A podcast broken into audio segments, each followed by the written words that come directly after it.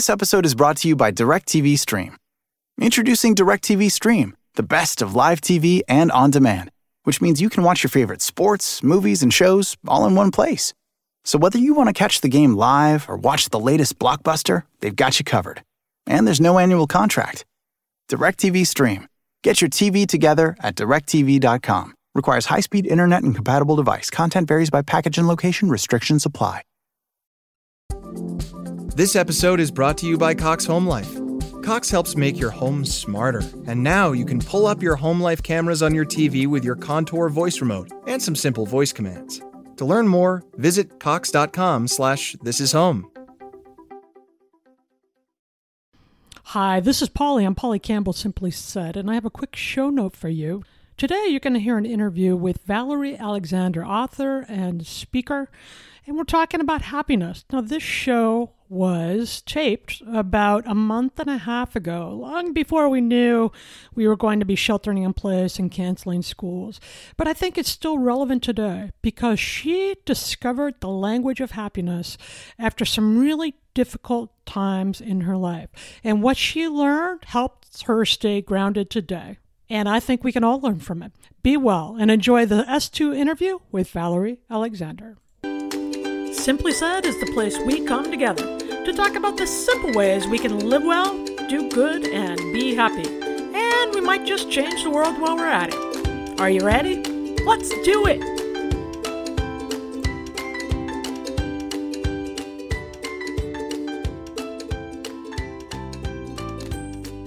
There, and welcome. This is Polly, and you are listening to Polly Campbell Simply Said, the podcast where we talk about practical ways to live well, do good, and be happy. And by practical, I mean things that even I can do.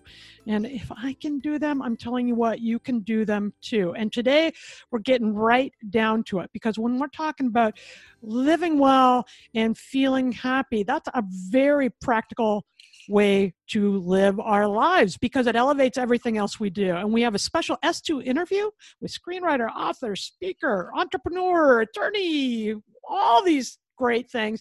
And the author of several books, including Happiness as a Second Language, Valerie Alexander. Welcome, Valerie. Thank you, Polly. I'm so happy to be here. You're happy all the time, right? That's true. the deal.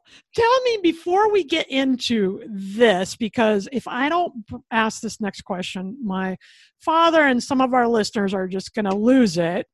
Because one of our favorite traditions is watching Hallmark Christmas shows during the Christmas season. And I'm not kidding though, they make me happy. Like I watch them because I know I'm going to just feel better. Like things are resolved in a happy way. And I came across your name because you uh, wrote a Hallmark Christmas movie, right? Yes. I How wrote would- Memories of Christmas, which starred Christina Milian.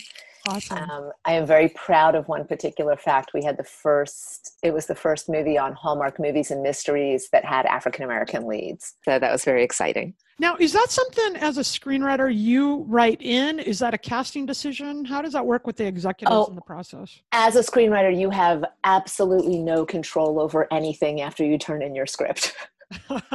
That's that. Yeah. that is one of the things that gets sort of beaten into you early on unless unless you're a producer or unless you're the director you put the words on the page and then cr- cross your fingers um, and this one i got very lucky because i thought christina was fantastic um, and i was really i was just really happy with the way the movie came out You have a lot of things going on, though. I mean, you, you were just talking to me about traveling uh, to speak, but things weren't always working this well. When I read the intro and the and the first chapters of your happiness book, I mean, it re- you were going through some hard times. You broke up with your your boyfriend. You were unhappy in your job. Your mom was sick. How did you start from that place and wind up here? the book opens with story of a very low point in my life where i made some I, I came close to making a very bad and very permanent decision which i think a lot of people understand what that's code for. And by the grace of god i got a phone well first off i had a dog who made a difference in my life at that moment and then i got a phone call from a friend at the exact right moment and um, and it sort of knocked me off my path of what i was heading towards doing. And at that point i realized okay just other people need you right now. Just go be that person and then deal with all the garbage you're going through. Mm. And so I had, it's going to sound ridiculous to say I had the great luck of my mother having a brain tumor. Mm. And I can say the great luck of that because my mother, that was 20 years ago. It was literally 20 years ago, February 11th, wow. that this happened. And she's still with us today. She was here last week visiting me in Los Angeles. So all blessings came out of this. Mm-hmm. But that changed the course of everything for me. It, it gave me a little more purpose. I sold my house, I sold my car, I gave away all my furniture, and with two suitcases and the dog, I flew to Indiana and I spent a year taking care of my mom. And that was really a great year. Um, and I was very privileged to have the ability to do that. And that's when I started realizing my unhappiness was, I won't say self generating, but I was letting circumstance dictate my unhappiness. And what I figured out is that I could have a little more control over that. Now, the thing that's not in the book is that a lot of people i've heard from a lot of readers they read that opening chapter about you know the boyfriend who wasn't faithful and the job that was failing and other things going wrong in my life and they think oof that's a cakewalk compared to what i went through mm. and i have a new appreciation for that because i wrote the book in 2010 it i was under a weird caught in a weird publishing agent contract that was really bad. It took two years to get out of it, so the book didn't come out until 2013. In the meantime, um, 2011, the end of 2011 and 2012 were the worst part of my life. I mean, mm. much, much worse than anything that you read in the book. In October of 2011, my husband and I owned a fabulous condo in the best part of Los Angeles. We had two cars and a motorcycle. We had a dog. We fully supported his parents. And I was pregnant. And by the after four years and $50,000 worth of IVF. And by the end of 2011, by December 31st, 2011, all of that was gone. Mm, my goodness. All of it was gone. Uh, we got betrayed by somebody financially. We lost everything. His parents had to move back to their home in Florida. Uh, I lost the baby. And I crawled into a deeper, darker hole than I thought could exist. And the most miraculous thing that happened when I was, you know, curled up in bed, unable to function, I kept telling myself, I'm a happy person. And I was able to tell myself that because I'd written a book about it. Hmm. And the, the it's the most insane thing. It's as if the 2012 me went back in time and told the 2010 me write a book about happiness because you're going to need it. And I just was able to tell myself over and over and over I'm a happy person. And this is a horrible time in my life, but this time will pass.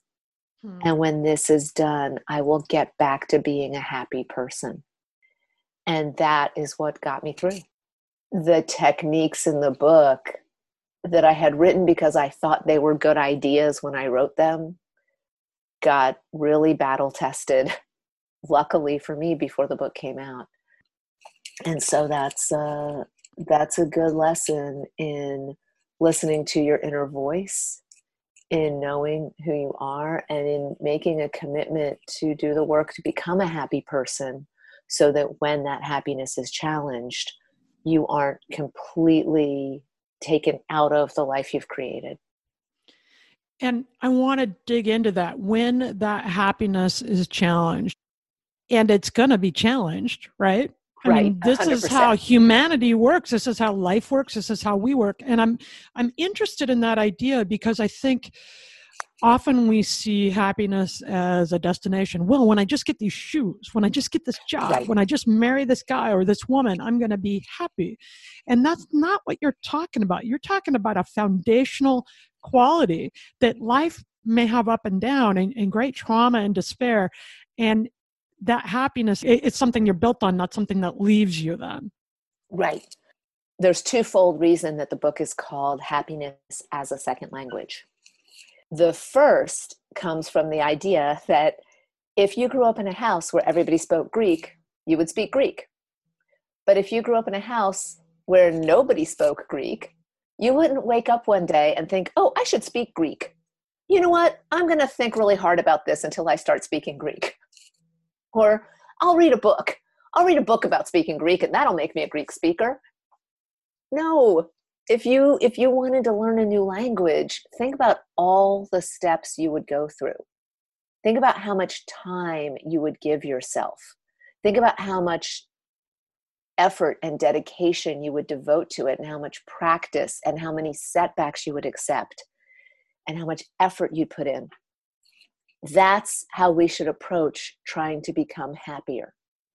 Think of it as a continuing process, like trying to become fluent in a language you don't naturally speak. Mm.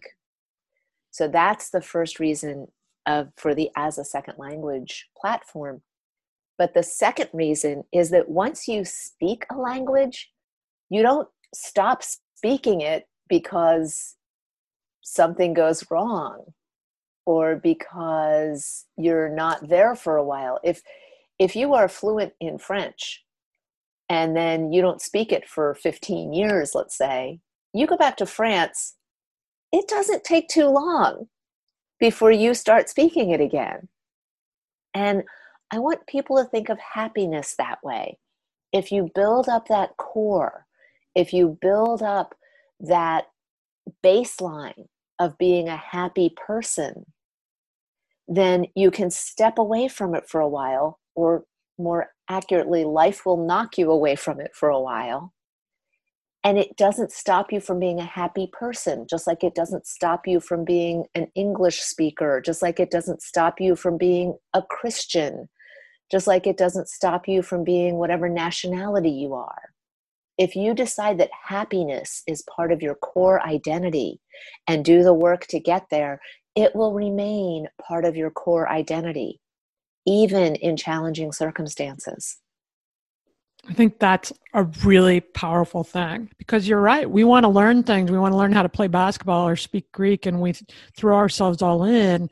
And yet, how we feel about our lives and in our lives is often susceptible to whatever is happening externally.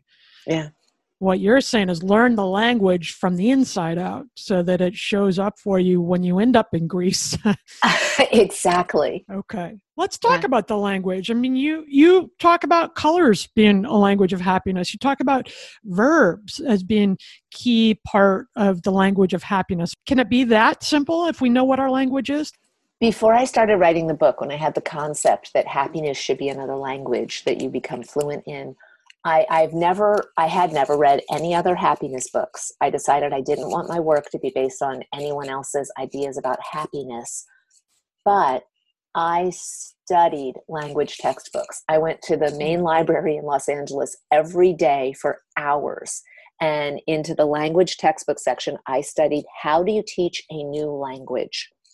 And they all are structured essentially the same way with this beginning introduction of how you say who you are because I guess each person's own identity is important. So whether it's, you know, Mayama Valerie or Je m'appelle Valerie, the first thing you learn is how to say who you are, how to introduce yourself. And then you learn the really basic vocabulary of life. Um, this is a chair, that's a desk. And then you learn colors you learn days of the week. These are how language textbooks are structured. They're, they start out very basic. And the book, Happiness as a Second Language, starts out very basic. And then you get into things like nouns and verbs and how to conjugate verbs and all these other things that are later more difficult concepts. And so that's how I structured the book. And that's in fact, I I followed happiness as a second language with the book Success as a Second Language. And then I secured the US registered trademark on the phrase as a second language for self help. So now I publish a series of these books with other authors write for me. And all of the books are structured the exact same way. You start out very simply, very basic vocabulary. Then you move to nouns and verbs. Then you move to really advanced concepts. And and the way the happy color chapter works is the the book is all about creating a baseline by finding where your happiness comes from. So, what I tell people is find the happiest moment you can recall. That moment that when you think about it, it creates happiness for you, no matter what. Like, you know, it could be the birth of your child, or it could be something so small. It could be, you know, someone in the workplace gave you a happy, a nice compliment that you just hold on to. I have a couple, uh, several of these things where I hold on to because whenever I think about it, it makes me happy.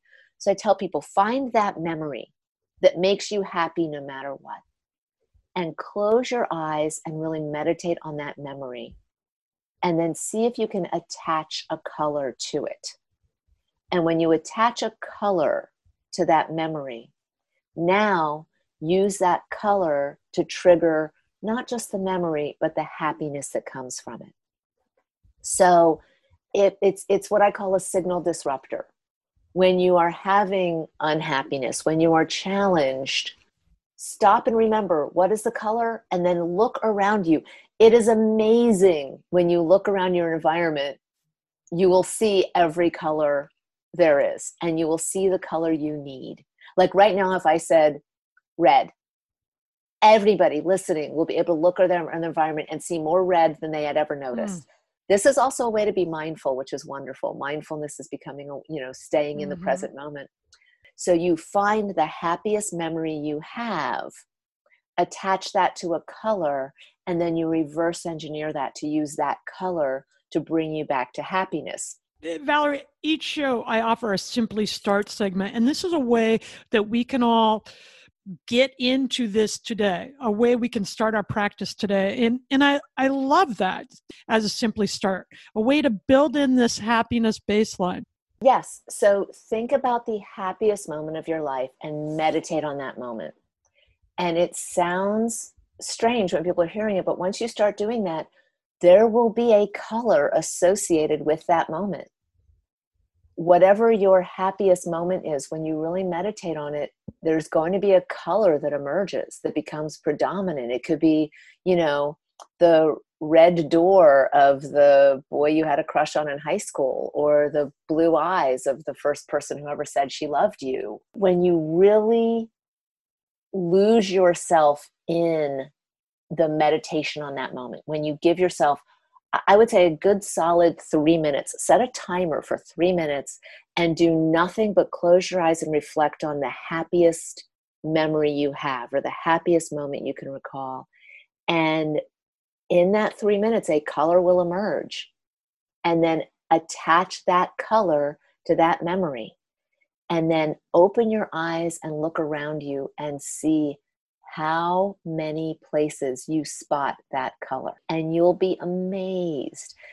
And then use that color as a happiness booster. I, I say that the other way to imprint happiness and make it your baseline is you use signal boosters and signal disruptors. Signal boosters are what boost your happiness, and signal disruptors are what stop your downward spiral when you're falling into unhappiness. Hmm a really good signal disruptor is simply the phrase i'm a happy person if you as soon as you your, find yourself spiraling you say i'm a happy person another incredible signal disruptor and even a signal booster is if you can rattle off five things making you happy in that moment force your brain to acknowledge five things making you happy in that moment these are signal boosters and signal disruptors. That color one is really effective when your your brain releases all kinds of happy hormones. It, uh, dopamine and oxytocin and serotonin and endorphins. There's tons of triggers for these. You can create your own triggers for these if you want to release more dopamine in your brain, find something that makes you happy. One of the women, I'm trying to remember the circumstances, read the book. She said to me, I don't really have a color, but dolphins. Hmm.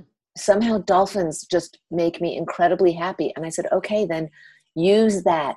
Whenever you see a dolphin or an image of a dolphin, or even hear the word dolphin, stop and give yourself that boost life is in the noticing and it's in choosing what to notice. So, what we're talking about here, and I think those are great, simply start tips. Find your happy memory and go into it. Allow yourself to be in there again.